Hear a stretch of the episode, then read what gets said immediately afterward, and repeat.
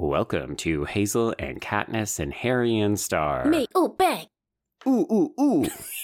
I'm trying new things until I find something I like as much as yelling. You know what? I, I like it. I like the experimentation. It's really what the pod is all about. You know? Um, Joe, we have an email today from listener Emily in Tasmania.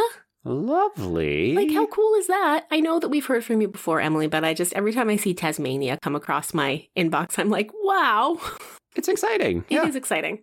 Yeah, because I'm a dork and like the rural BC, and you're in cool Tasmania. Like, that's just cool. Mm. Mm-hmm. Where hopefully the weather is cooperating. Yeah. Yeah, oh, I hope so. So, Emily wrote in just to share some suggestions. One that we're kind of looking at is Dark Rise by C.S. Pacat. Joe, do you know this one?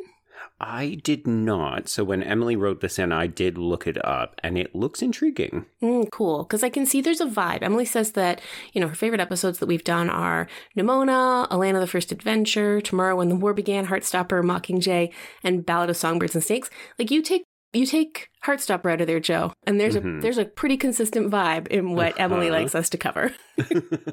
Indeed. And I would argue that Dark Rise, as well as its sequel, Dark Heir, do fit that theme. Nice. So yeah, Emily, we're looking into it and we just want to thank you for writing in. And of course, if you want to be like Emily and send us some great suggestions or let us know what episodes are your favorites, especially if you're from somewhere cool like Tasmania, um, you can always, even if you're not from somewhere cool like Tasmania. I was going to say, yeah, if you're from North America, get out of here. We don't want to hear from you at all. it's Just kidding. just exciting. Um, you can email us at hkhspod at gmail.com.